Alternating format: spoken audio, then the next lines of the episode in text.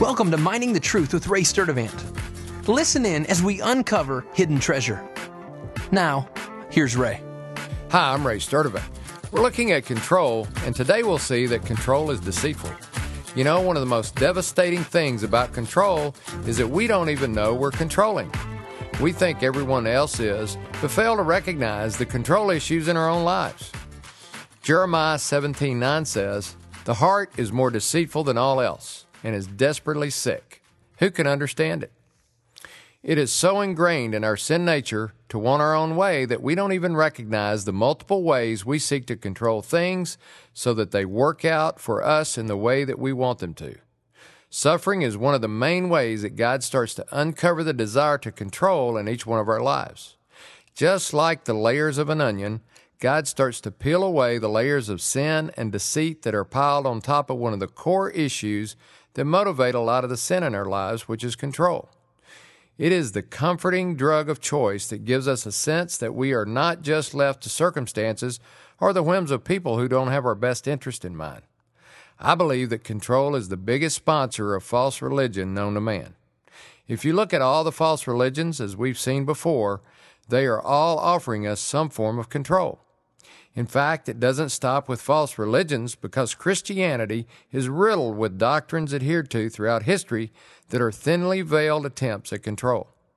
We twist and turn Scripture to fit our own desires and stamp God's seal of approval on it and feel pretty darn good about the process. Look at the dark part of the history of the church, and you'll find control hiding in the shadows of deceit. The Holy Spirit is the one who leads us into all truth. If we are not helplessly dependent on Him, we will fall for anything. Control makes us so vulnerable to deceit that we have to walk moment by moment with the Holy Spirit, or we'll be manipulated and controlled ourselves. The excesses of the prosperity gospel movement are based on our desire to control. The plea to give money in a ministry so that God will bless you takes an element of truth and twists it into a perverted lie that swindled millions away from millions of people and provided the critics of Christianity with plenty of ammo. The concept that we can control God by anything we do is false to the core. If we can force God into blessing us because we give, then who's really God here?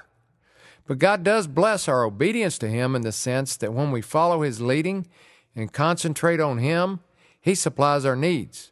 But that's a far different concept than God becoming my own personal genie that if I rub the bottle the right way, He'll pop out and grant me my wishes. Paul in Romans 11:35 through 36 tells us, Or who has first given to Him, that it might be paid back to Him again. For from Him and through Him and to Him are all things. To Him be the glory forever. Amen. Only the deceit of control can convince us otherwise. The reason we need to be controlled or filled with the Holy Spirit is because our flesh desperately wants to be in control. Surrendering to the control of the Holy Spirit is the only way to prevent us from the control issues each one of us have from ruining our lives. I'm Ray Sturdivant, Mining the Truth. Thanks for listening to Mining the Truth with Ray Sturdivant. If you have questions or comments about the show, visit us online at miningthetruth.com. Thanks again for listening, and join us tomorrow as we continue to uncover hidden treasure.